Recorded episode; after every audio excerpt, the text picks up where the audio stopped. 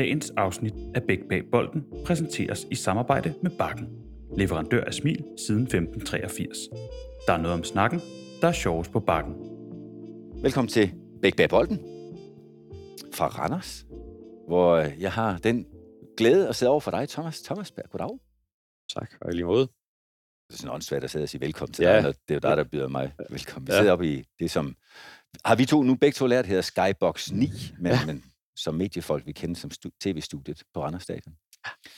Der har du været meget, Thomas. Du har det hele taget været i Randers i lang tid nu. Tre og et halvt år. Er det mere? Fire og et halvt år snart. Og så Fire og et halvt år. Så kan Ja. du se, at jeg kan ikke læse årstal. Nej. Det er lang tid. Det er ikke, sommeren øh, 18. der har I jo haft med, medgang eller medvind eller succes lige siden, især i Randers målstok, men efterhånden også i al målstok. Jeg skal starte med at sige, at øh, vi aftalte den her snak, samtale, da I var ubesejret nummer et. Og, øh, og nu taler vi dagen efter, I sagtens kunne have fået i hvert fald et point, og sikkert også mere mod Brøndby lige bagved dig, hvor en meget medrivende kamp, som jeg i hvert fald også fulgte med i, øh, jo så endte med en sejr til Brøndby. Det ændrer ikke på indholdet det, jeg gerne vil snakke med dig om. Øh, og det er nemlig ikke bundet op på Det, jeg tror heller ikke, det ændrer det, jeg siger. Nej, det er også det, jeg har med dig. Ja. Ja. Du er ikke sådan en, der, der bølger op og ned med øjeblikket, vel? Altså, du, du virker lidt mere fast. Ja, altså, jeg tror jo lidt på det, man går gør hver eneste dag. Det er jo ikke noget, man skal ændre øh, helt vildt, og så skal man jo stadigvæk lave små, øh, små justeringer. Både alt efter, hvad for nogle mennesker du har, men selvfølgelig også alt efter, hvordan det går. Øh, men jeg tror aldrig, at jeg nogensinde jeg når helt ud i de der yderpunkter, så når vi har vundet rigtig mange kampe, så er jeg selvfølgelig glad. Og det skal spillerne også have lov til, men øh, vi prøver også lige at fortælle dem, hvad der har gjort, at vi er kommet hertil. Og ligesom også, når vi taber kampe, jamen, så er det hele jo heller ikke noget skidt. Altså, der er også nogle ting, man kan tage med, øh, fordi ellers så kommer man til at ødelægge øh, eventuelt den selvtillid, der stadigvæk skal bruges i kampe. Så det er ikke dig, der står hernede, og som jeg har lært i mine mange år i jyske klubber, råber, ryste purs, ryste purs. Nej, det bliver vi også nogle gange fortalt, vi skal, og det skal man da også gøre en gang imellem, men øh, sådan grundlæggende, så tror jeg, at øh, de skal have en idé om, hvad det er, jeg gør, og hvorfor jeg gør det, øh, og ikke vide, at der kommer et eller andet tilfældigt øh, fra gang til gang, ligegyldigt om vi har vundet eller tabt. Der kan du se, det er allerede der er det jo interessant for mig, fordi det kommer jeg til at følge op på. Jeg vil rigtig gerne høre om din syn på, dit syn på fodboldledelse. Og så har jeg jo ikke en forventning om, at du er ved at skrive en bog, eller, eller udgiver kurser i det, men at det er den praksis, du, du oplever. Og det, det er i hvert fald min vinkel, og så kommer der nok 100 andre ting. Inden vi kommer dertil, kunne jeg godt lige tænke mig her, allerede tidligt i samtalen, at give plads til et budskab fra Bakken. Hold din julefrokost på Bakken. Sammen med venner, firmaet eller familien. Det er hyggeligt, originalt og stemningsfyldt. Se mere og bestil på bakken.dk. Så Bakken, siger så, Thomas. Det er jo en af de pladser, du har spillet meget, meget lidt. Noget, du har spillet bakke på gang i OB. Ja, Ja. både højre og venstre bak. Øhm, og til at starte med, der spillede jeg rent faktisk vingbak. Det var nogle af mine første kampe, jeg fik.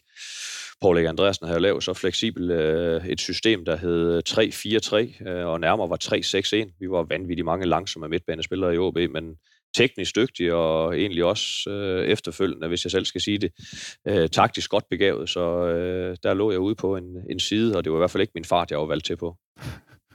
Det skal jeg ikke, øh, altså, på Ej, nogen det- måde. Øh, men jeg, jeg kan jo sige, at vi har jo den forhistorie, at vi, vi kender hinanden. Jeg har. Ja. fået lov at, at træne det hold, som du var anfører på nede i FC Midtjylland.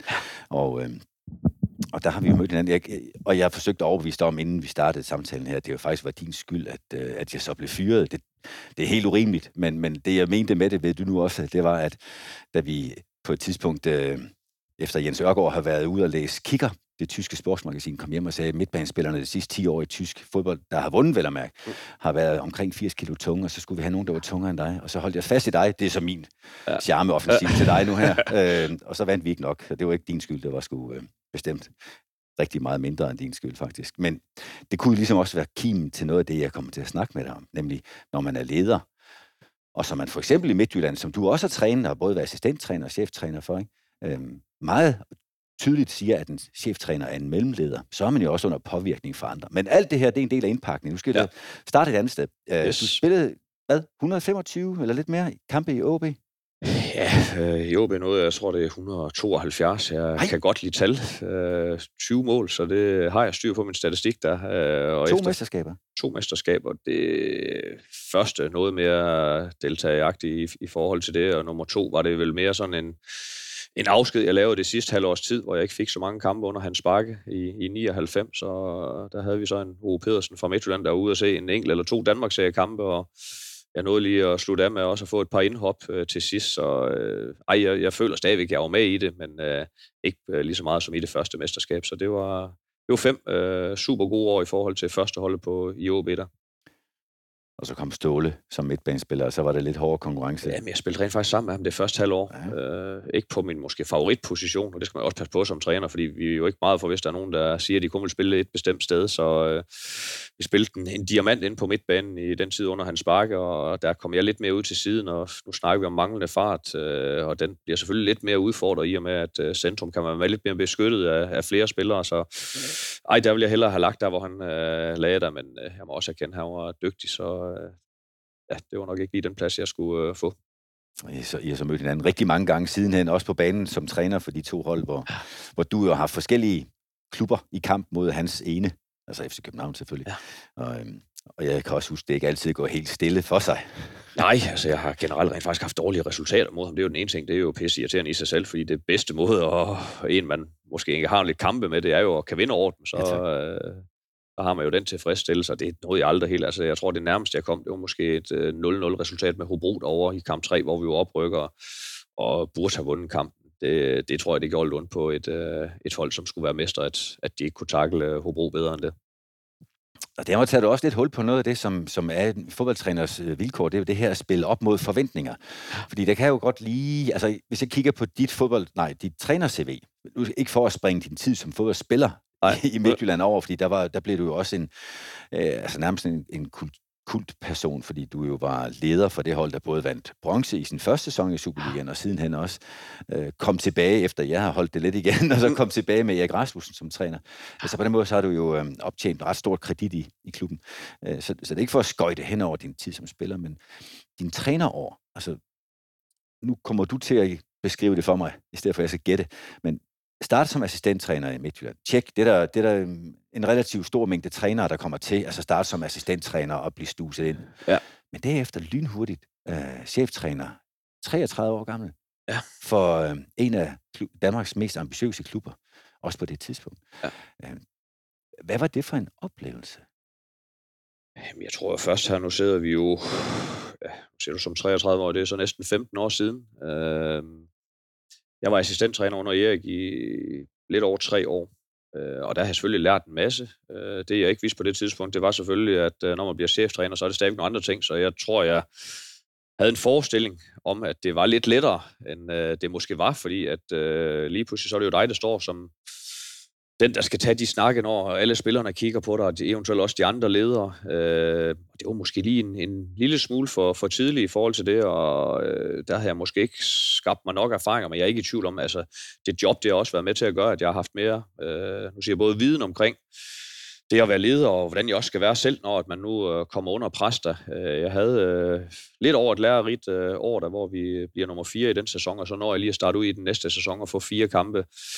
Øh, og så tror jeg godt, jeg vidste der efterfølgende, at jeg lige skulle et, nu siger jeg, et lille skridt ned af rangstigen i forhold til både det pres, der lå på mig fra de interne linjer, men også udefra.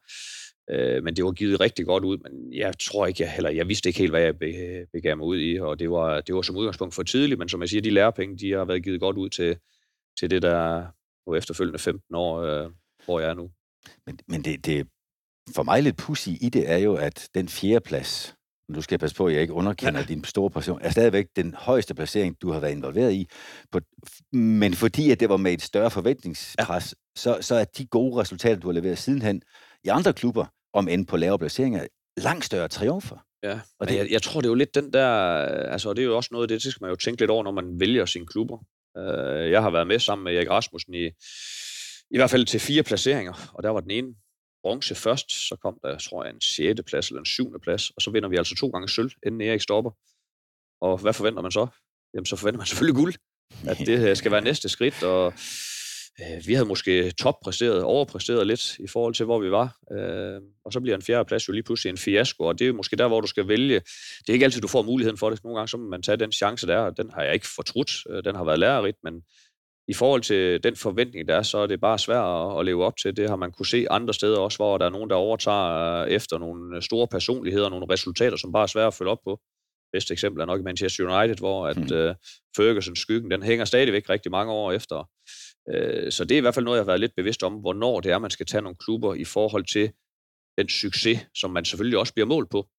Uh, og der kan jeg selvfølgelig sige, der har jeg jo haft klubber, hvor der har været lidt flere placeringer, og og op efter i forhold til det, der var i hvert fald i, i Midtjylland. Øh, fordi en, øh, en placering som nummer syv i et grundspil med Hobro, og nummer ni, øh, øh Randers, der er lige ved at rykke ud, øh, da jeg overtager dem, så bliver vi nummer syv, så bliver det også lige pludselig en succes, og nu har der været to top 6 placeringer, og en Europa øh, øh, plads i forhold til en pokaltitel, øh, vi også vinder, så øh, jeg tror i hvert fald, øh, nu kan jeg godt være, at jeg skal være i Randers resten af mit liv, for jeg er glad for det, og det har været alle de steder, jeg har været, men, men øh, jeg kigger rigtig meget efter også nu, jamen, hvor stor er sandsynligheden for, at du også har et eller andet, du kan nu siger, lave endnu bedre. Øh, og der er det selvfølgelig rart, at der er lidt mere at gå på, end nu siger, næsten kun den første plads, som, som, jeg, som jeg følte, det var, det var det, der skulle til der, hvis man skulle være en succes i Midtjylland på det tidspunkt. Ja, og så, og så rører du lidt rundt i den gryde der, hvor der også er det der med ambitioner. Altså, nogen, nogen øh, vil jo også sige, ej, altså, historien om at tage AGF, som mange trænere jo undervejs, uden at jeg skal bringe dig i spil eller vide, om du har været det, det har du formodentlig nok, øh, har jo også været det med, at ej, tænk sig at være, som David sagde, ham, der hiver svære ud af stenen. Ja. Jeg tænker, at de fleste vil sige det samme i United lige nu. Altså, tænk sig, ja. hvis det er os. Og det der forløse potentiale er også en magnet. Ja. Øh, men der har du balanceret det mere i retning af, at der er plads til forbedring? Jeg, jeg tror, det er det samme. Mm. Øh, jeg tror bare, det er forskel på, hvem du nu kan få, og også bliver tilbudt. Altså, øh, så øh, det var helt naturligt, da jeg havde været assistenttræner også her i Randers i øh, tre et halvt år, at øh, ja, jeg nåede jo rent faktisk også at være træner både i Fredericia og i, øh, okay. i Jøring, øh, inden det jeg hoppede over til øh, at være assistent. Så jeg nåede både at blive fyret i Midtjylland og også i Fredericia. Øh, så øh, og lært masser af Colin Todd i de der tre et halvt år, hvor man ligesom kunne jeg har været et skridt øh, bag ved en, som var den, der skulle nu siger, have det sidste ord. Og øh, det, det synes jeg, det var lærerigt. Der lærte jeg både noget om, hvordan jeg vil øh, træne, hvordan jeg vil spille, hvordan jeg vil være en leder. Øhm, og det var jeg ikke i tvivl om, hvordan jeg skulle udføre. Så kom muligheden, nu siger jeg, i Hobro, og det var ikke sådan, jeg kunne stå og vælge der mellem de allerbedste klubber i, øh, i Danmark. Så jeg tror nogle gange også det der med, øh, hvem det er, man skal tage, det er man jo ikke selv herre over. Men jeg tror, du kan være en lille smule medbestemt om, hvornår du, du tager den klub, du nu skal tage på det rigtige tidspunkt. Og derfor øh, var jeg ikke i tvivl om, Randers var også ved at blive overtaget af, af lidt investorer, og der var en masse uro. Øh, Michael Gravgaard, Moniz, øh, der også kommer ind efterfølgende. Så jeg var ikke i tvivl om, hvis jeg skulle være cheftræner, når de havde valgt mig fra øh, af et par omgange der, så, øh, så skulle jeg være et andet sted. Og der var Hobro øh, en oplagt mulighed, og den har jeg ikke fortrudt på noget tidspunkt, jeg tog. Øh, og så ligesom du nævner, så har jeg vel haft sådan i grov træk næsten fem og halv år, hvor at, øh, jeg har næsten kun været, været succes. Ja, og øh, nu det du fortæller mig der, det minder mig lidt om, jeg havde en samtale i den her podcast-serie med Viggo Jensen, du kender ham så rigtig godt, som faktisk har gjort sig til talsmand for at sige, at, at som træner gælder det om at komme til den rigtige klub på det rigtige tidspunkt, og ødelægge så lidt som muligt.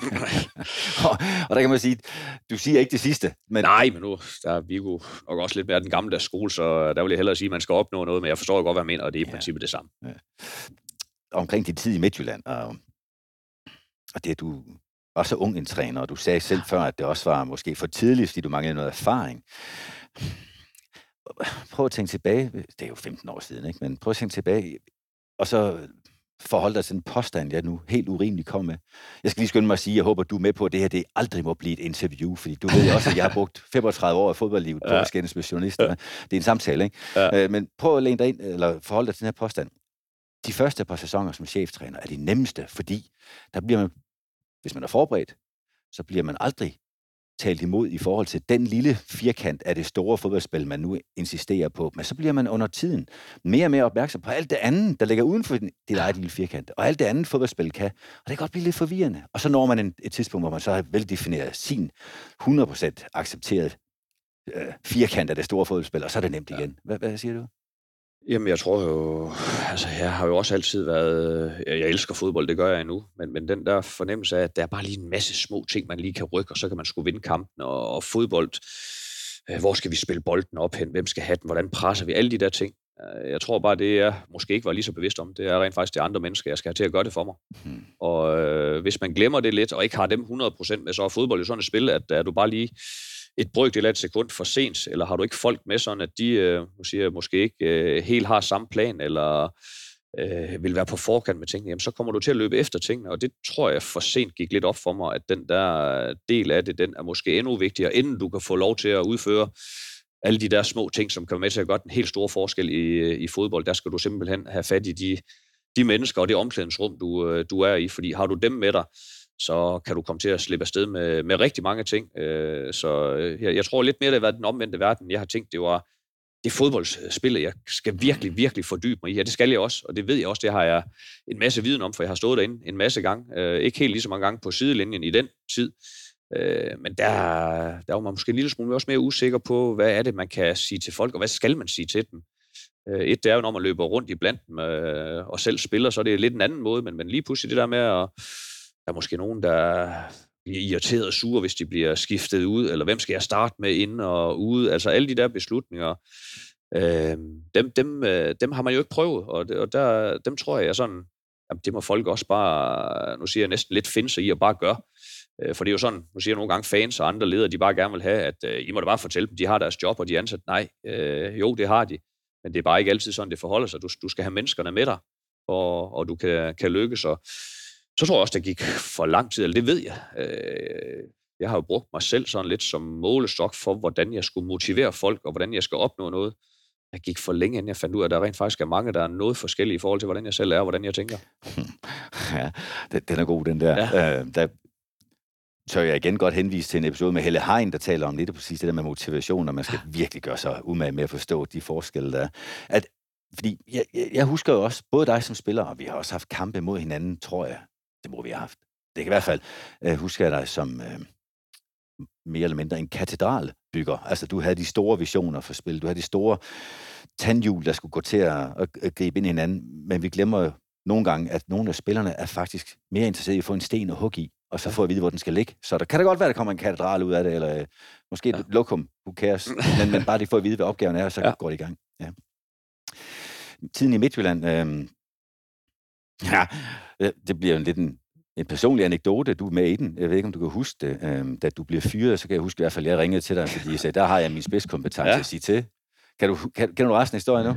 Ja. Okay, så siger det bare for dem, der ikke kender den, for jeg synes, den er sjov. Hvor jeg så jo nogle øh, uger senere, Allan Kuhn, og ikke et ondt ord om Allan selvfølgelig, øh, overtager og starter vist med tre nederlag. Og jeg sidder til et forældremøde. Fire. Fire nederlag. Det kan da være, det var... Det, du har ret. Du har også du har styr på tallene. Ja. ja. Og jeg kan huske, det, ja, det, er jo, det, er jo, altså, det er jo der, hvor man sidder lidt som træner. Der skal jeg, altså, prøv, jeg har været i Midtjylland i 10 år, men lige når man er blevet fyret, altså, der ønsker man bare, at de taber. Ja, helst fem, og ikke kun ja, fire. Ja. ja. Og jeg sidder i hvert fald til, til det her forældremøde, og, så, og det har ikke alt for spændende, så jeg har otte børn, du ved, jeg laver kort forældremøder stort, stort set hver uge, jo. Og sender så en besked til dig om, at nu må de alligevel ærge sig lidt i bestyrelsen, og, og det var ikke det, jeg håbede på, og hvis det var i Italien, var du blevet genansat på nuværende tidspunkt. Så får jeg besked tilbage. Det, det er Allan Kuhns telefon. Hvem skriver? Så jeg skulle give ham dit nummer. Ja. Ja. Jamen, jeg synes også, det var lidt tavligt, at øh, jeg rent faktisk også skulle aflevere min telefon efterfølgende, og ikke kunne beholde nummer. Ja. Så der har jo været en del beskeder, måske med lidt omsorg og lidt forståelse for mig, som jeg har gået glip af, blandt andet den. Men så fik Allan så til gengæld den ja. bøvlede start. Nå, øhm, så, så sundede du dig utrolig kort tid, et par måneder inden du kom til Jøring, som jo ja. var et par rækker ned, men ikke i det engagement, som ligger i en fodboldklub, tænker jeg. Nej, og det er jo det, jeg har fundet ud af, at øh, de ting, du skal forberede dig på, træningen, øh, kampene, de mennesker, du skal omgives, at øh, det er jo tæt på at være de samme, om du, siger næsten er i anden division eller første division, så er der selvfølgelig lidt forskel på træningstidspunkt. Altså deroppe, der trænede vi sent. Øh, der er måske nogle ting i forhold til familie, der så måske ikke passer lige så godt sammen, når du har små børn og hvad det nu er, men, men sådan i grov træk, når man er det, så er de, mange af de samme mekanismer. Øh, bortset fra rent faktisk det, jeg fandt ud af, at der var måske lidt færre egoer. Hmm. Så øh, i forhold til at styre det, så var det måske lidt lettere, fordi øh, hvis folk egentlig ikke havde lyst til at være der på den måde, jamen, så tror jeg, man har valgt fodboldspillet fra sig. De kom der mere, nu siger jeg næsten, af kærlighed til spillet, og, og det kan være en del af et fællesskab, som øh, selvfølgelig også øh, var godt på det tidspunkt, fordi vi endte rent faktisk med at rykke op, og det, der var meget specielt ved det hold, det var jo, der var vi virkelig samlet øh, en gruppe, som var vanvittigt forskellige. Altså nogle stykker, som havde prøvet det. Boris Ivkovic, øh, som kun trænede et par gange om ugen, og godt kunne lide at få en, øh, en smøg eller en øl efter træning. En grillpølse, den skulle der være der, hvis vi havde vundet en kamp. Øh, Jesper Andersen, der også har prøvet det på højere niveau. Og de formåede, fordi altså, de havde stadigvæk det der vindergen i sig, og det der med, at de vidste også godt, ligesom jeg også selv vidste, de skulle bruge nogle af de andre for at, at være gode. Øh, plus vi havde nogen, der overhovedet ikke har prøvet, nu siger jeg, at spille i øh, noget højere end det, de spiller lige nu. Øh, men kom også med, med den glæde og energi og passion for at vinde kampe. Og det, det synes jeg, det var lidt øh, unikt, at man på, nu siger jeg, tredje klasse rent faktisk kunne gøre noget, som var måske lidt lettere at styre, end det, øh, man nu nogle gange i Superligaen, øh, hvor folk har, nu siger lidt, deres egen butik, og den skal de også passe, men bottom line for mig, det er, kan du få rigtig mange til at arbejde sammen på samme tid omkring nogle af de sange, og så acceptere nu siger jeg, den forskellighed, der vil være, og respekt omkring hinanden, både i beslutninger øh, og måden at gøre det på, så er du kommet rigtig langt. Men jeg vil rent faktisk sige, noget i forhold til det, der var det rent faktisk lettere at styre dig. Især også, når du havde et par ledere, som du i hvert fald også skulle sørge for at have med dig. Ja, det, det er kloge ord, som jeg kunne have lært meget før også, tror jeg. Og jeg vil jo bare i øvrigt øh, godt tage den med i den retning, som jeg ved ikke, om du selv lader op til det, men som jeg synes, du taler ind i her, nemlig at når, når man nu er træner, cheftræner, leder for en gruppe af mennesker, så, så er der jo til synligheden, i hvert fald det, jeg tolker af det, du siger, en forskel på at have med dem at gøre, som er meget eksponeret og bliver trukket meget ud i deres, så at sige, ja. deres overflade, altså Superliga-niveau, ja. hvor, hvor andre, og du nævner Jørgens spiller på tredje niveau, der kom lige så meget, fordi det var begejstring kaldet til spillet. Så egoerne blev i hvert fald mindre tydelige. Hvad, hvordan forholder du dig til det faktum, at dem, du har med at gøre, de er, de er små interessentselskaber med egen revisor, egen sponsor, egen agent selvfølgelig, og nogle af dem også egen fysisk træner, og alt muligt andet i det hele det entourage af mennesker, der kan følge med en Superliga-spiller. Hvordan er din oplevelse af at træne den slags virksomheder? Øh, jamen, den har jeg det rigtig godt med. Øh, fordi jeg kan jo ikke lave de omstændigheder om, og hvis jeg vil prøve på det, så tror jeg bare, at jeg er stødt ind i en mur, og så var det den første faldgruppe af alle. Så hvis jeg ikke øh, lidt accepterer, at øh, de også, øh, nu siger jeg, har deres egen lille dagsorden, så skal jeg jo håbe på dem og få dem bragt med ind i min. Øh, og som jeg siger, nu sagde du jo det selv lidt før, altså det der med at være leder, det handler jo om, at jeg kan jo ikke gå ud og spille kampene længere, selvom det kunne man godt drømme om, fordi oppe i hovedet, der er jeg kommet videre nu, men, men på et tidspunkt, der tænker jeg nogle gange, hold kæft, det var lettere, hvis man selv var på banen, fordi så kunne du jo gøre alle de tanker, man gerne vil, øh, dem kunne man selv udføre derinde, men, men det der med at have nogen med sig, og så også en gang imellem give noget rum til, altså det er jo ikke sikkert, at du selv sidder med den klogeste eller bedste beslutning. Øh, og troen også på noget, det kan være stærkere end måske rent faktisk den bedste løsning.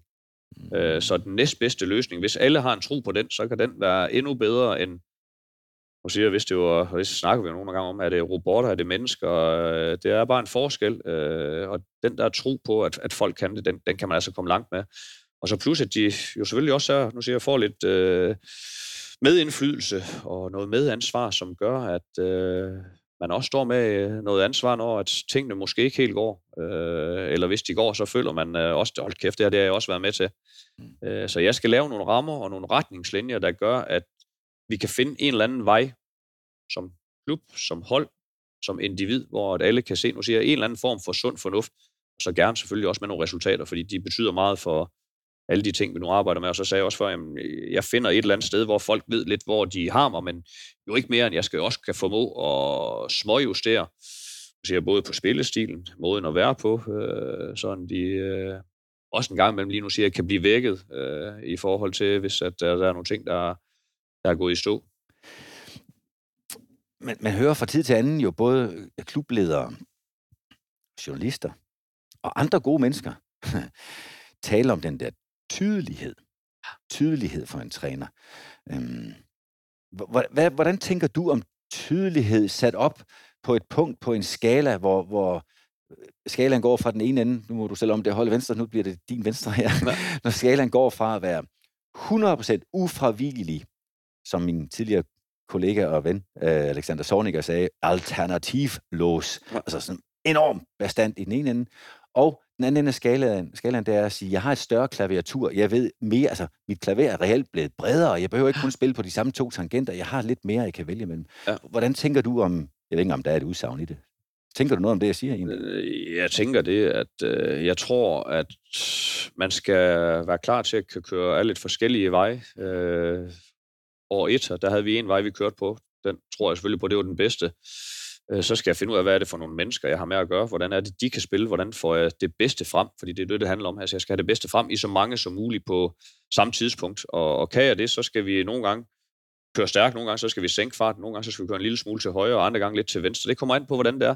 Plus der er jo alle de her mekanismer også. Jamen, hvornår er det, der er nogle bestemte spillere, nu siger jeg lidt, der har udtjent deres værnepligt, enten fordi de skal videre, fordi de er for gode, eller er på vej til at blive for dårlige, og så skulle der dem skiftet ud. Og så handler det stadigvæk om i løbet af en sæson, altså, og det har jeg også kunne snakke med spillerne om. Jeg ved jo ikke, hvem der spiller om fire eller fem kampe. Jeg kan godt have en god idé og en god tanke om, hvem det skal være, men jeg har alligevel opdaget så mange gange, at det bliver en, to, tre forskellige fra, hvad jeg måske regnede med. Uh, vi hentede blandt andet en Simon Piersinger som øh, central midtbanespiller. Det var noget af det, han kom til at spille her allermindst. Men lige pludselig stod vi i en situation, hvor at det passede bare, at midterforsvar på den måde, han nu spillede det, og til den måde, vi var i gang på det, der kom det til at passe øh, rigtig godt sammen. Og så nåede han 100 kampe, har pokaltitel i Europa, uh, og han var stadigvæk ikke, nu siger jeg, verdens bedste forsvarsspiller, men der var nogle andre ting, han kunne, både med bolden, og så kunne han også stadigvæk lave noget forsvarsspil øh, omkring noget interception og læsespil, som var anderledes end, end Hugo Andersen, vi har derude nu, øh, end Jonas Bager, vi havde. Så øh, jeg tror, man skal kan finde ud af at småjustere det der, ellers skal du have rigtig mange penge, øh, hvis du skal spille på de samme to tangenter. Uh, nu er det ikke, jeg er ikke gået meget til klaver, så jeg ved ikke, om man siger det rigtigt, men, men uh, hvis, du, du, hvis du kun bruger de to, så skal du have nogle rigtig dygtige til det, ellers så skal du finde ud af at, at kan skifte lidt retning. Og er det en af de ting, når du siger, at du var for uerfaren i starten i, i Midtjylland. Et af de ting, der er sket, at du har fået, så at sige, klæ, øh, bredere klaver at spille på, når du, når du skal ja, være leder? Både i forhold til spillestil, men også i forhold til mandskabsplejen og det at få det bedste ud af folk. Øh, fordi det er enormt vigtigt, at øh, du har alle med dig. Øh, og som jeg siger, jeg kan jo ikke altid tilfredsstille dem, fordi det alle vil, det er, at de gerne vil øh, spille. Men jeg tror, man kan komme rigtig langt ved at have en gensidig respekt som øh, leder, både med dine spillere øh, og andre ledere. Øh, og så tror jeg bare også, nu siger jeg, at man skal have en form for glæde, øh, ligegyldigt om du nu spiller meget eller lidt, eller om du vinder eller ej, øh, så skal du have en eller anden glæde, fordi den er jo med til at, at gøre hverdagen tålige, når tingene ikke går, og når de går rigtig godt, øh, så handler det om, at du nu siger, at du skal stadigvæk bevare noget af det, som var med til at gøre tingene øh, rigtig gode. Men jeg er ikke i tvivl om, altså, jeg har øh, udviklet mig som menneske i forhold til at kan nu siger, finde ud af at sige det til folk, hvad jeg rent faktisk mener, og så øh, det stadigvæk at pakke ind på en eller anden måde, sådan at vedkommende, der går ud, han, øh, han føler, han har fået en, en forklaring. Og så skal de også kan se i handlingerne i det, du gør, at øh, det hænger også sammen med det, du siger. Fordi gør det ikke det, så mister du ret hurtigt, nu siger folks tillid og, og respekt i forhold til det. Det var jo en af de ting, som jeg tog med mig selv som spiller. Og Hans Bakke var en sindssygt dygtig træner på mange parametre. Øh, men på et tidspunkt får jeg at vide, og der var jeg stadigvæk i starten af, af 20'erne, 23 eller 24. Jeg får altså at vide, når Ståle han er ude, så skal du holde dig klar, så skal du spille den position, når han er ude. Og jeg kunne godt se, at han var god, så det var vel fair nok, at han skulle spille øh, i det sidste halvår. Og så kom tiden jo selvfølgelig, han fik karantæne, og det, det havde jeg glædet mig enormt meget til, at han fik det der skide sidste skolekort. Og i løbet af ugen, øh, der bliver jeg også testet lidt af ind på positionen, og jamen, for mig der er det slet ikke, øh, det eksisterer slet ikke, at jeg ikke skal spille. Og jeg får et chok lørdag før kamp, at det er rent faktisk ikke mig, der skal spille, men en helt tredje. Mm. Så det, han har sagt til mig, altså, det kunne han bare ikke holde. Jeg ved ikke, om han har glemt det. Øh, men jeg kommer i hvert fald ikke til at love nogen noget, som jeg ikke kan holde. Så det handler det der om, både hvordan får du det formuleret, og hvis du så siger noget, så skal du altså også øh, kan holde det. Og det er rent faktisk også en af de ting, jeg prøver på at leve op til med mine børn. Mere end måske med min kone, der er det. Prøver jeg også på det, men, men der er det måske lidt lettere, eller lidt sværere engang imellem at, at holde alle de ting. Du snakker om at holde alle glade eller tilfredse. Eller det var måske ikke helt den formulering, du sagde, men... Jo, jo, jamen, det, jo det er det. Og hvad, hvad gør du så, når du, når du fyrer halvdelen om, om lørdagen, og genansætter ja, den om mandagen? Men, håber, de er mere Jeg håber ikke, at jeg går og fyrer den hver uge, fordi de skulle ja. jo gerne have en fornemmelse af, hvor er man hen i det her puslespil, øh, i den her, hvor at man eventuelt lige pludselig skal, skal bruge dem, eller de skal gøre sig klar, så de overhaler nogen. Så synes jeg jo, den der afstemningsforventning på et eller andet niveau, uden hverken at love nogen noget, eller lukke dørene, den skal være der. Øh, og hvis jeg føler en gang imellem nu, at der er altså gået for meget, øh, eller for lang tid, hvor der er nogen, der ikke får noget spilletid, som de burde tage, så, så skal de også øh, have muligheden for at komme væk herfra. Altså, vi skal ikke låse nogen, du siger, som sige, der eventuelt gerne vil andet sted hen for at få noget mere spilletid. Altså, de skal have lyst til at være her. Mm. Øh, og der kan vi jo se, altså der har vi jo været meget enstemmige omkring det, fra Søren Pedersen og, og ned til, til mig. Så der er der nogen, der har tænkt, men hvorfor lukker de dem ud af døren? Øh, måske enten måske lidt for billigt, uden jeg tror, de helt kender priserne, eller hvorfor kan de ikke bare lave bedre hold? Men der tror jeg på, at øh, hvis folk også ved, at det vi sådan lidt siger, at det, det står vi også inden for, så man både kan komme videre, om det så er, fordi man ikke er god nok, eller man er god nok, jeg tror også, det er lettere nogle gange, når at, øh, de næste de skal ind, og der også skal lægges en plan. Nu snakker du selv om det før, de er lidt deres egen virksomhed hver især. Og hvis den virksomhed, den kan acceptere, at den er en del af den her store fabrik, så er der en god chance for, at den her store fabrik, den kan få succes, og får den store fabrik succes, så får de små selskaber også øh, deres succes. Så det bruger jeg meget til. Og jeg ved jo igen ikke, hvem er det 100% der får succes, men jeg ved, hvis vi bliver nummer 3 eller 4, så er der flere af de spillere, der får succes, end hvis vi bliver nummer 9 eller 10, og så kan de komme ud til større klubber og tjene flere penge, eller hvad det er.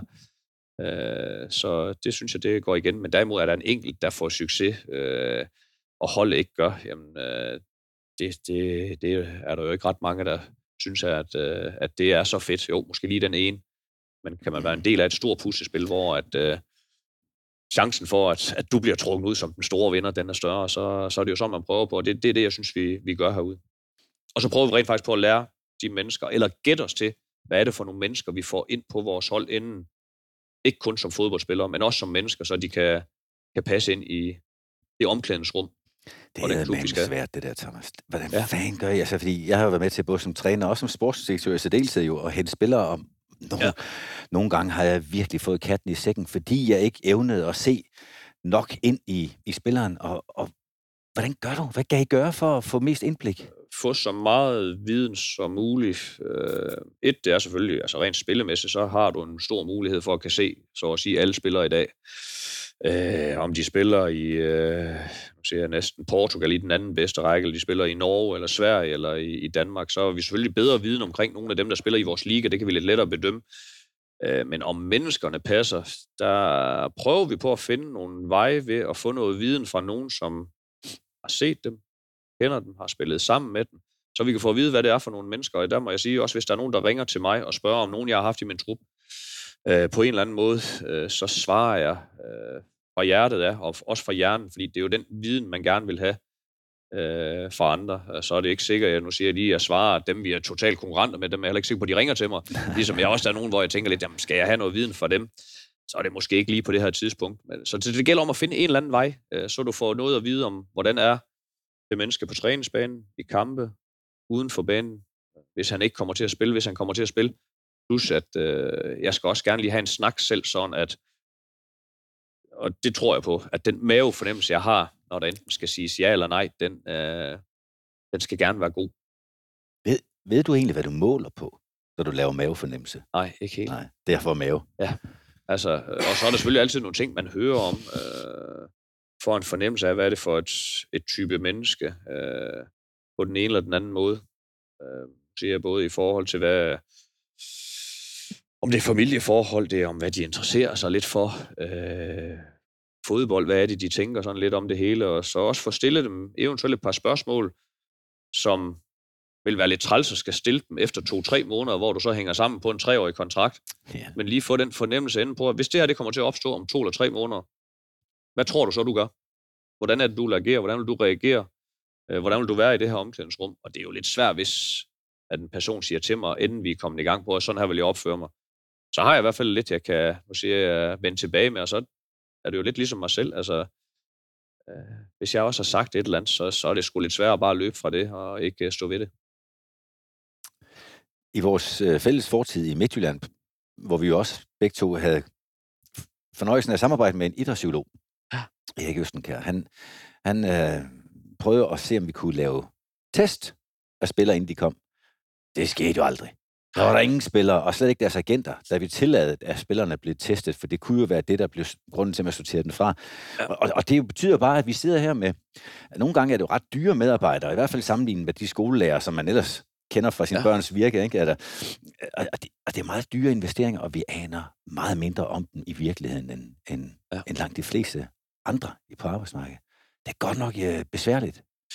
Ja, så tror jeg, hvis du kigger på vores trup, hvordan den har været over de her år, så har der været, nu siger jeg, lidt flere sikre indkøb i forhold til kulturen, øh, som så også giver en eller anden form for mentalitet, så de ved, hvordan nu siger jeg, vi tænker, vi gør, øh, hvordan opfører vi os her, hvordan opfører vi os ikke. Øh, og det er jo lidt lettere, og der ikke sagt, at jeg ikke, eller vi ikke kigger på markeder, hvor at du også kan finde endnu mere x-faktor, øh, end der måske er i den øh, hjemlige andedam, øh, i hvert fald i forhold til de penge, vi kan betale. Så øh, jeg, jeg tror, det har været en af de væsentligste årsager til succesen, det er, at vi har også taget noget ind, vi har været endnu mere sikre på, krydret med nogle forskellige øh, nu siger jeg, spillere fra, fra noget, hvor vi ikke helt ved det, og så har vi jo nogle gange også haft, nu siger jeg, nogen på prøve, som man så har kunne konvertere om. Det er lidt lettere efter et halvt år at have en idé om, virker det her, eller virker det ikke, og kan du komme videre med det, end øh, du laver en fireårig med en, mm. en fyr, som du ikke har ret meget viden om, som du, du også snakker om. Så kan de selvfølgelig blive lidt dyre på bagkanten af et vældig det, det kan de også, men, men øh, så er der også lidt, lidt færre spilkroner. Vi nærmer os lidt den der del af, af lederskabet, som du skal dele med, med en anden, altså for eksempel i det tilfælde Søren Petersen, sportsdirektør, fordi når vi snakker rekruttering af spillere, så tænker jeg, at du heller ikke i Randers får lov til at bestemme det hele alene, og kan du vel ikke tegningsberettiget, tænker Nej, det er jo direktøren. Nej, for det, vi har, vi har flere, der sidder og kigger dem. Uh, Mads Asen har været ved at se et stykke tid, som er, er scout og sidder og sorterer og, og, og kigger på rigtig mange spillere, så jamen, nogle gange så har jeg rent faktisk lidt mistænkt for, altså det kan sætte ikke passe, han ved noget om alle, næsten fra alle rækker, men uh, Nej, at stille sådan lidt tjek-spørgsmål, og de fleste gange, så har han sgu øh, en viden om uh, dem, han nu snakker om.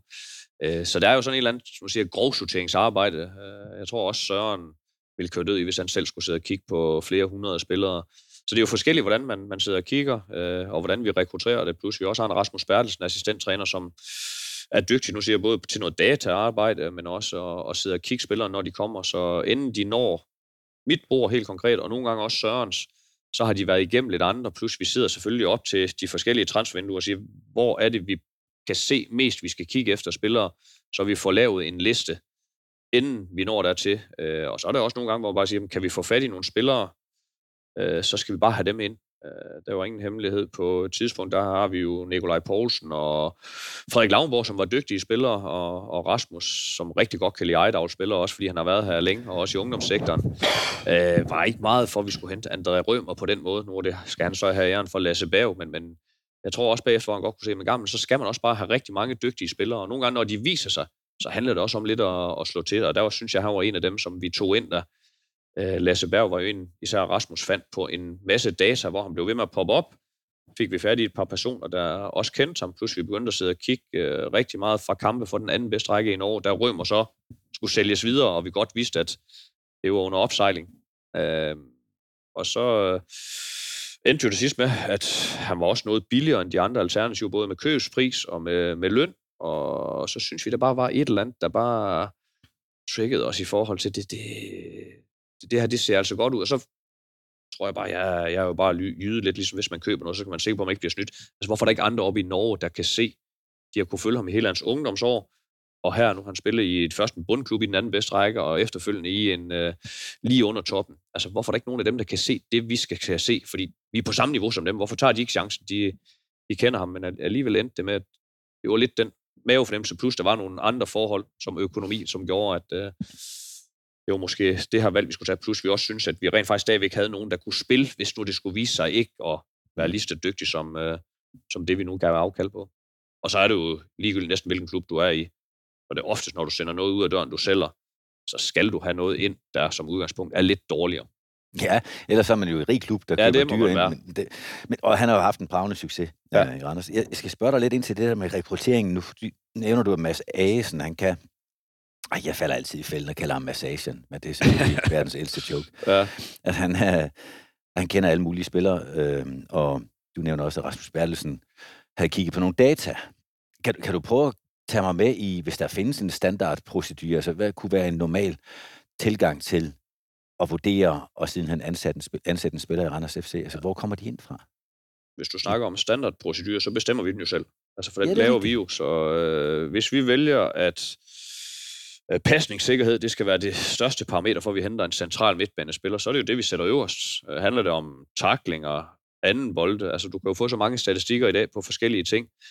Øh, så den bestemmer vi lidt, den beskrivelse. Den sidder vi selvfølgelig og snakker om, hvad er det, vi tror på, der kan være med til at gøre os bedre, øh, helt specifikt på den position, og så laver du nogle forskellige udvælgelser. Så siger så har vi jo en god, en god viden om i hvert fald, hvad der er her i Danmark i den bedste række og i den anden bedste række. Øh, og så har vi jo så, som du siger, øh, massagen til at også have noget viden omkring nogle andre rækker. Og de data, øh, dem kan vi jo sætte ind, så vi kan se også, om vi rammer nogle af dem, eller putte dem med i den kasse, så de tre, vi nu siger, dem har vi her, øh, dem kender vi navnene på. Så tager vi også den kasse, vi ikke helt kender af navn, og ser, hvad kommer ud der. Øh, først altså på, på data. dataene, ja. og så bagefter giver vi os til at sidde og kigge dem. Og så måske ud fra de 10 navne, og der er så øh, tre her, dem skal vi kigge lidt ekstra på. Og så i sidste ende, så finder man ud af, hvor man ender med. Det er også selv, der bestemmer standardproceduren, og den er forskellig fra spiller til spiller. Plus den, jeg snakker også om før, den der viden, man nu forhåbentlig kan få omkring øh, spillerne, hvordan de agerer i med- og modgang, øh, og hvordan mm. de nu siger, opfører sig på træningsbanen, i kampe øh, og uden for banen. Vi gør en dyd ud af, at vores øh, omklædningsrum skal være stærkt, fordi det tror jeg på, det giver nogle ekstra point i sidste ende, og der kan jeg jo ikke sidde inde i omklædningsrummet og styre den snak. Altså, der skal jeg jo tro på de rammer, vi, vi giver, plus de mennesker, vi putter ind i de rammer, at det er dem, der er med til at få den ekstra magi til at opstå, og jeg bliver jo glad hver gang, jeg hører, at øh, der er et sindssygt godt omklædningsrum, hvor der er plads til alle, og med øh, plads til forskellighed og respekt for hinanden, og en glæde. Øh, og at alle har lyst til sådan i grov træk og trække i samme retning. Øh, også selv nogle af dem, der går ud af døren, når de så kan sige, at det savner de skulle lidt, så det var, det var en af de ting, så bliver man bare glad for, for det. Og det ved man netop ikke som træner, fordi hver gang man går ind i omklædningsrummet, så står, kommer der noget andet i gang. Så det er det. Ja, men jeg kan ikke lade være at vende tilbage til os, da du, da du nævnte din, din start i Midtjylland. Det her det er hverken for at fremhæve eller bashe eller andet Midtjylland, som vi begge to har et, et forhold til. Øh, men, men du nævnte også, at der var indflydelse. Du som ung træner står og tager indflydelse ind. Altså der var... Jeg kan ikke engang huske, om du sagde sportsdirektør og alt muligt andet, men der var i hvert fald, ved jeg også... Eller dengang. påvirkning. Ja, ja lige præcis. At de beslutninger, du i sidste ende skal ende med at tage, øh, Jamen, hvilke tanker gør du dig om det nu, altså på bagkant, altså når man, når man, ikke nødvendigvis den periode, men hele det scenarie, som udspiller sig omkring dig som cheftræner, at der selvfølgelig både er agenter, der har en interesse, spillernes egne agendaer, ja. og så er der jo en klubledelse, øh, der er også tilskudt og presse, der er tusind mennesker, nogle gange er det en sønner, der synes, at det er ja. børn, døtre kan det være i dit tilfælde også, som, som, øh, som pludselig har en Ej, holdning. Jeg har jo rent faktisk fået gode råd, både af min søn og min, øh, mine piger, ja. øh, om hvorfor fanden jeg gjorde det. Altså, om jeg ikke kunne virkelig se, det var tåbeligt. Så øh, ja, det kunne jeg da nok godt, især efterfølgende. De har sgu også en blik, de ja, ja, ja. Men, men altså, især tænker jeg jo, øh, når nu flere og flere, og nu skal det ikke dreje sig om men flere og flere betegner cheftræner ja. som mellemleder, så er der en anden, der åbenbart er højere rangeret leder, som vel sagtens med det ansvar, han har, typisk sportsdirektøren, eller bestyrelsesmedlemmer, eller formanden som sådan, eller i de klubber, der har en ejer, øh, forsøger at sætte en, en, en vis, et vis pres på cheftræneren. Hvordan håndterer du det, hvis det overhovedet udspiller sig nu? Jeg håber på, med den måde, jeg gør tingene på, at så øh, deler jeg det ansvar mere ud. Øh, og så ved jeg godt, hvem der står for skud i sidste ende. Men øh, at have flere med i samme retning, altså det ville også være totalt tåbeligt af mig, hvis jeg laver en retning, og der er ikke mange andre af dem, der har lyst til at køre med øh, af de andre ledere. Så en gang imellem, øh, og det lyder måske helt forkert, så kan jeg rent faktisk godt lave næsten en afstemning om på trænerkontoret, hvem der skal spille, hvis jeg er lidt i tvivl. Øh, for at finde ud af, jamen, hvad, hvad synes folk, og, og, og hvad mener de, og så får vi jo en eller anden, nu siger jeg, sund dialog, øh, diskussion, og, og kan bringe sportschefen, medtrænere, øh, scout og hvad der nu er af dem, vi sidder deroppe, øh, bring dem med, så øh, vi kan forhåbentlig finde et eller andet fælles slag for en eller anden retning, vi gerne vil i. Øh, og så håber jeg selvfølgelig også på, at jeg gør min indflydelse rigtig meget, sådan at øh, det er jo trods alt mig, der skal udføre det. Det ved de jo også godt. Øh, mest så en gang imellem, når at der er folk, der skal sættes øh, af eller på, eller det, der nu skal trænes i og, og snakkes om, så er det jo dig, der står med, med ordet i din mund, og derfor er det jo vigtigt, at du også selv står ind for det. Men, men som jeg siger, det er jo ikke altid, jeg har hverken den bedste eller den klogeste beslutning. Så derfor tror jeg, det er vigtigt, at man, man har folk og spillere med dig, øh, og så skal de alligevel have en fornemmelse af, at det er den her retning, vi er på vej i, så der er jo ikke en, der skal komme med et eller andet forslag, der er så langt væk fra den her boks eller kasse, vi nu er i, så, øh, så skal man selvfølgelig øh, afvise det, ligesom hvis der er en gang imellem, når man snakker med spillere, der er nogen, der vil i en eller anden anden retning. Der. Så de skal have en fornemmelse af, at det her med at give og tage lidt, så tror jeg på, at man får det bedste ud af folk. Så en gang imellem er der nogen, der rigtig gerne vil have bolden ud på banen. Øh, og der prøver jeg på at forklare dem, at hvis de skal have bolden, så skal vi også sørge for at få den, og det er ikke altid, at kun de seks andre kan fange den til de fire, der eventuelt rigtig gerne vil have den, eller synes også, de er bedst med den. Men kan de hjælpe med det, så kan også være, at de bliver serviceret og får den lidt mere.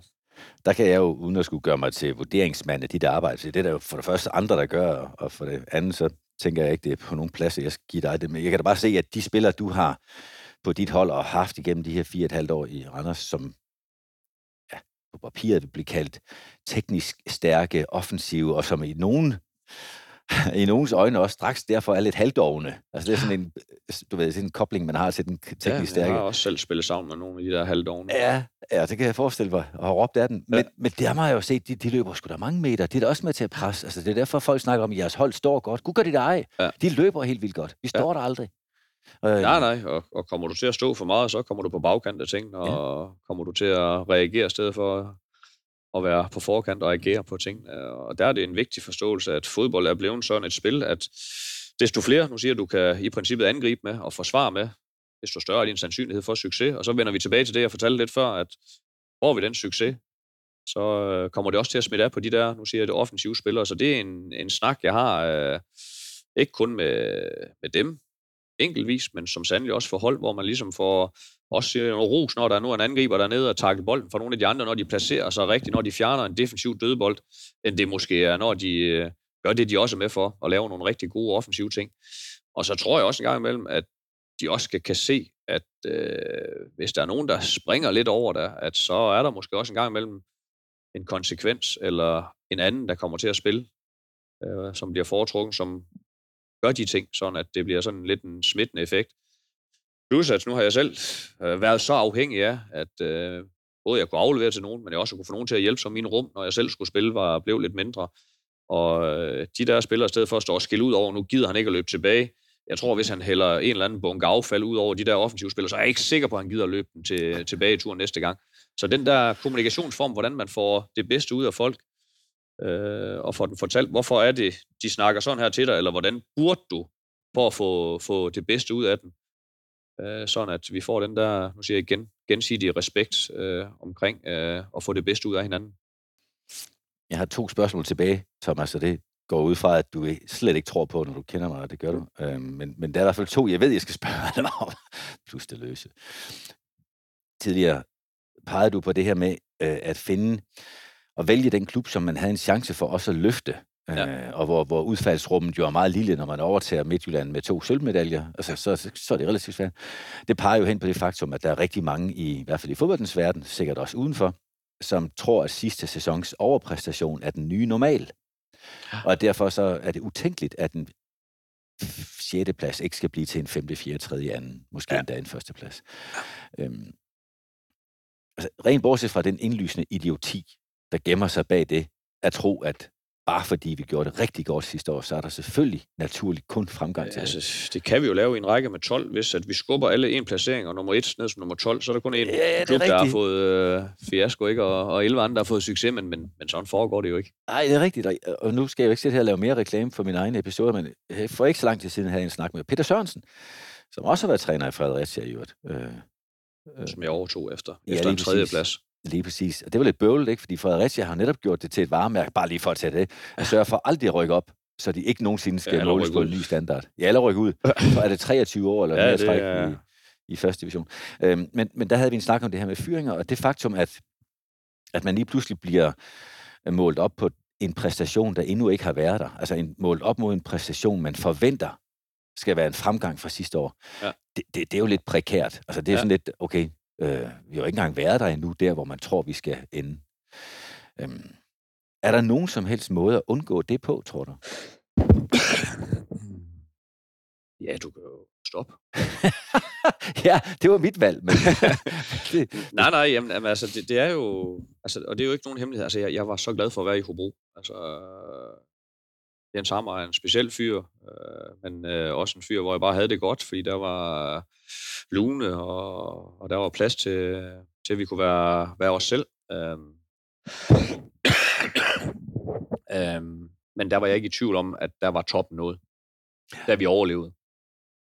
Og skulle klare det en sæson til, det klarede de rent faktisk. Øh, men så kom... Øh, jeg skal lige have jeg, mens Thomas så sagde, og så, det kan jeg sige, det har jeg også gjort en del, så må jeg jo sige, at vi sidder åbenbart i et relativt ildfattigt og uldbehæftet uh, presselokale. Og hvis nogen nogensinde har set ja. sin tøfting stå her og hoste herinde, ja. så ved I nu hvorfor. ja. Nej, jamen, det er jo et, et valg, du skal træffe på et eller andet tidspunkt. Øh, fordi det har jo også været inde i mine overvejelser her øh, i Randers. Altså, er det rigtigt at stoppe? Skal videre? Kommer lidt muligheder. Der var andre klubber, der også har været interesseret. Hvor meget skal du selv presse på? Øh, jeg har altid været glad for at være de steder, hvor jeg har været, og jeg kunne godt stadigvæk se også, at det du snakker om før her, at i hvert fald internt, og der synes jeg, det var lidt vigtigt, at det var ikke kun ens betydende med, at hver eneste år, det her, det skal forbedres. Vi skal i en eller anden retning, så den her sikkerhed for, at den her Superliga-klub bliver ved med at udvikle sig i forhold til økonomi, i forhold til placeringer øh, over tid, at den i hvert fald sørger for, så er vi en Superliga-klub, fordi altså, hvis nu siger jeg bare som eksempel, hvis vi bliver nummer 4 to år, altså, så er det ikke sikkert, at succesen kun skal måles på, om vi bliver nummer 3, 2 eller 1 året efter. Men kan vi holde os deroppe omkring stedet for at risikere, det der også sker nogle gange, så bliver du lige pludselig nummer 9, men hvis du gør det på den forkerte måde, så bliver du nummer 11, så rykker du ud. Mm. Øh, og så skal du til at samle op, og der er ja, en af dine gamle klubber, der er det jo næsten det værste eksempel på, hvor de endte til Esbjerg. Ja. Øh, at en gang så skal man jo stoppe, nu siger den blødning også lidt tidligere, end man lever videre, fordi fodboldens natur, det er, at øh, der går x antal tid, så ender alle klubber i en eller anden form for nedgang, krise. Og det spørgsmål, om de har den samme træner med over længere tid, det er man jo ikke selv øh, herover. Man kan, jeg tror på, at man kan selv have sin indflydelse i forhold til, hvordan man påvirker dem, øh, og hvad tro de har på, at, at man selv kan komme, nu siger jeg, derhen tilbage til, hvor man gerne vil. Randers øh, var jeg med som assistent i 3,5 sæson, hvor vi også har gode placeringer, for de lige pludselig ryger ned omkring den der nedrykningsstreg, som vel i sagens natur er naturligt, at Randers skal ramme omkring en gang imellem. Måske endda også være ude af rækken øh, nogle år, eller et år. Øh, den tror jeg på, at den sandsynlighed, hvis vi gør det rigtigt, og så er det også en succes, hvis den øh, kan måles med, hvor lang tid man er i Superliga, ligesom du siger, Fredericia, hvis deres målstok det er, at de aldrig skal i anden division, så er de klarer det fantastisk. Helt enormt. Øh, og der tror jeg bare på, at øh, især det interne, at der skal man ikke miste, øh, nu siger jeg hverken øh, fodfæstet i forhold til, hvad det er, man vil. Altså man skal tro på, at det hele tiden er et eller andet, der skal bygges, øh, bygges på, eller gøres en lille smule anderledes. Og så, nu, den kommer vi rent faktisk ikke ind omkring, for de der små selskaber, som en gang imellem, øh, nu siger jeg, mister lidt jordforbindelsen, eller ikke har helt lyst til at være en del af den her altså gruppe. Spillerne. Spillerne, ja. ja. Det kunne i princippet også være en træner. Øh, ja. som synes nu er blevet for stor til at være her, øh, eller at nu bliver tingene ikke gjort rigtigt øh, der er pressen nu virkelig også, nu siger jeg lidt djævlig i forhold til det, fordi kan de mærke, der er et eller andet, så er de jo om nogen de første til at stille, hvorfor du starter ud i to kampe, har de ikke en tro på dig, hvad er det, du vil, er det ikke meningen, du skal spille? Altså alle de der ting, som gør, nu siger jeg, i princippet, dit trænerarbejde, øh, i forhold til den enkelte spiller, men også i forhold til holdet, gør det en lille smule besværligt, og der er vi jo stadigvæk, nu siger jeg, lidt begunstiget af, at vi ikke er dem, der har det allerstørste medietække, men der er det trods alt noget større end, øh, end også at være i Hobro eller i Fredericia, hvor jeg også har været. Så øh, det er der, hvor jeg siger, der er der nogle andre ting, du også skal kan mestre som træner, desto, jeg vil ikke sige højere op, men, men det hænger også normalt sammen, men så mere profilerede klubber, du kommer til, som er i, i medierne, hvor AGF har vel været et eksempel på øh, en klub, hvor du kan komme hen, også selvom de ligger nummer 10, så er der nogle andre ting, du skal være dygtig til som træner, end mm. hvor du ligger i en klub, der ligger og klarer sig måske bedre, øh, men, men ikke har den interesse eller nysgerrighed fra, fra, fra medierne jeg tror, Silkeborg og Viborg og deres succes lige nu sammen med jeres, ja. bunder lidt i, at de netop får lov til at øve sig i fred, og der ikke skal skiftes ud på alting i andet øjeblik. Og det, det er der andre klubber, der ikke har det vilkår. Jeg annoncerede, at jeg har to spørgsmål. Det sidste spørgsmål, jeg tænker, jeg når at stille, det er øh, min personlige erfaring med dig, det var, at du var en leder på banen. Øh, da jeg fik lov at træne det hold, du vel i real, realiteten var mere leder for, end jeg var, fordi du på banen fik det omsat til noget. Øhm, Betyder det, eller kan, kan jeg tillade mig at opfatte dig som en naturlig leder? Altså er det noget, der ligger der lige for? Øh, ja, det, det, det, det er det. Altså jeg går ikke og spekulerer over, og det har jeg aldrig gjort på den måde, at nu skal jeg lede nogen. Altså jeg har haft et ønske, når jeg spiller fodboldkampe, om det har været i skolegården, eller det har været i en Superliga-kamp, så har jeg vind.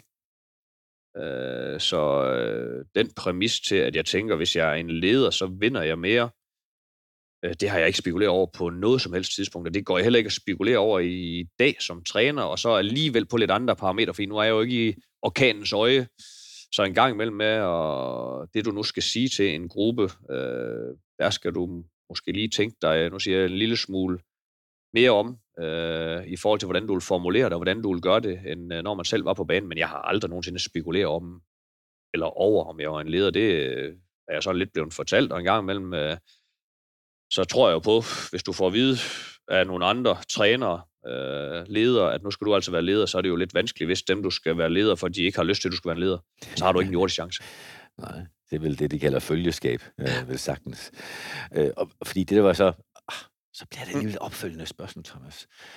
Når nu du fremstår som en meget, meget stærk leder, det tillader mig at gøre mig til ja. talsmand for. Jeg synes, mange andre også siger det, og du må have hørt det fra mange sider. Og, og især i de her tider, hvor det bare øh, buller der ud af, jeg ved godt, med halvanden uges forsinkelse altså, ja. i Randers, der, der um, gør folk der jo til sådan en, en prototype, en, en, et forbillede for ledelse. Mit spørgsmål er, mit underspørgsmål er derfor, hvor mange ledelseskurser har du taget? Øh, måske mange, eller måske slet ikke nogen. Ja. Altså, jeg har ikke noget stempel på, der står lederskursus. Jeg ved ikke, om den P-licens, vi har, om det er en form for et lederkursus. Øh, det er ikke sådan, jeg har opfattet det. er en masse god viden omkring en masse forskellige ting, men sådan selve ledelse eller guidningen i, hvordan du skal gøre det, det er der vel ikke nogen, der sådan rigtig har nogen rette snor for. Øh, fordi den er forskellig fra person til person, fra gruppe til gruppe. Så øh, den ledelse, du skulle udføre på den gruppe, der nu er nede i det omklædningsrum, den tror jeg, den skulle være lidt anderledes end den måde, jeg gør det på. Ja. Øh, fordi vi er forskellige. Øh, selvom det er den samme gruppe, der står dernede, så skal du jo fa- kan fange den på den måde, du nu kan fange øh, folk på. Og det skal jeg også. Altså, og jeg kan ikke øh, hoppe ud og agere eller være for noget andet, end det jeg er. Så det er jo der, hvor jeg siger, der skal jeg jo stole så meget på. Og det gør jeg også nu. Og det er det, jeg siger lidt mere med alderen og den ro, man får og erfaring, at jamen, så er jeg måske også bare, nu siger jeg, blevet en lille smule mere, jeg kommer til at lyde forkert, lidt, lidt mere ligeglad med, om, om det kommer til at lykkes på rigtig kort sigt. Øh, jeg er jo ikke blevet hverken en dårligere eller en klogere træner. Vi har tabt de to kampe i den her uge, end, inden vi stod med 10 kampe og ikke har vundet, men jeg, jeg tror på over tid her, så er jeg ikke i tvivl om, at den måde, jeg nu har gjort det på, at den har gjort, at vi har fået mere ud af den gruppe, end øh, vi måske skulle have haft. Øh, så øh, ej, man, man, skal, man skal være sig selv og tro mod det, man kan øh, og, og ved. Øh, og så, ja, så er det vel det bedste svar, at øh, jeg tror ikke, der er nogen, der kan proppe lederkurser. Noget. Jeg kan få en masse viden om forskellige mekanismer, men, men, men jeg skal jo selv ud og finde ud af, hvad er det for nogle mennesker, og hvordan skal det her køres. Øh, så det kan være den måde, jeg nu leder på i Randers, det skal være en anden måde, hvis jeg var et andet sted. Øh, jeg ved, man vil godt svare det der. Øh, nu du siger pro-licens, så har jeg faktisk selv fået lov til at være tovholder nu på det hold af pro-kursister, der er i gang med at tage den højeste uddannelse, og de skal faktisk ikke høre det her. Så, ej, det skal de, fordi jeg bilder mig ind, at lederkursus, det er at gøre de rigtige ting, men at være ægte leder, det er at gøre ting rigtigt, og rigtigt i forhold til dig og dem, du leder, og det ser rigtig meget ud, som om det er det, der er fuld gang her i Randers. Thomas, har jeg, har jeg sådan helt... Uh forkryblet dig med mit spørgsmål? Er der nogle ting, du tænker, jeg skulle have spurgt dig om, du hellere vil have svaret på? Nej, og så, så er det jo nogle gange det er jo fedt at sidde og få en snak på en lidt anden måde, end det man plejer, fordi øh, nogle af de her ting, altså det er jo, og det, det tror jeg rent faktisk på, at det kan være styrken ved at, at, at, at være leder. Altså man skal jo ikke spekulere alt for meget over det. Mm. Altså hvis jeg sætter mig derhjemme i dag og tænker over, hvordan skal jeg nu være en god leder i morgen, øh, det håber jeg på, det ligger naturligt, når jeg kommer på arbejde, så har jeg et ønske om at være den bedste udgave af mig selv over for dem, jeg skal være sammen med. Og så skal jeg selvfølgelig, nu siger jeg en gang, finde ud af, at det, i dag der er det det spillemæssige. I dag der skal jeg have et par mennesker, jeg skal snakke med og komme omkring. Øh, fordi det handler om, at de folk, du arbejder med, at de skal virkelig have lyst til at være en del af en gruppe, og de skal have lyst til at være siger under dig, uden det skal sådan øh, misforstås, fordi vi er om nogen i et land og i en tid her, hvor at, øh, de der linjer, de er endnu mere udvasket, og, og derfor tror jeg på, kan man, kan man gøre det, øh, og ikke øh, skal vise, at man er den helt store leder, så, så tror jeg på, at du nærmere kommer i mål med, hvordan samfundet og, og udviklingen er i dag. Altså, med den afskedssalut, så tænker jeg, at der er faktisk også andre end fodboldtrænere og fodboldentusiaster, der kan få noget ud af den samtale, du lige har givet mig her. Tusind tak, Thomas. Slet. Det synes jeg jo ikke, det var. Jeg synes, det var så meget, faktisk. Altså, ja, og heller du ikke selvfølgelig herfra. Nu, nu har du ikke flere aftaler med mig lige det forløb. Nej, så og jeg skal ikke have nogen i kalenderen lige forløb. Nej, nu kan du holde dig til at vende igen. Øh, Så tam, mange, mange tak til Thomas Thomasberg. Tak til de partner, der byder sig til og hjælper den her podcast ud til jer lyttere. Og tak fordi I lytter med. Det kan I gøre tirsdag efter tirsdag. Skriv gerne ind trolsbæk.com, hvis I har emner eller gæster, I gerne ser her. Tak for nu. Dagens afsnit af Bæk Bag Bolden var præsenteret i samarbejde med Bakken. Leverandør af smil siden 1583. Der er noget om snakken. Teambuilding er bedst på Bakken.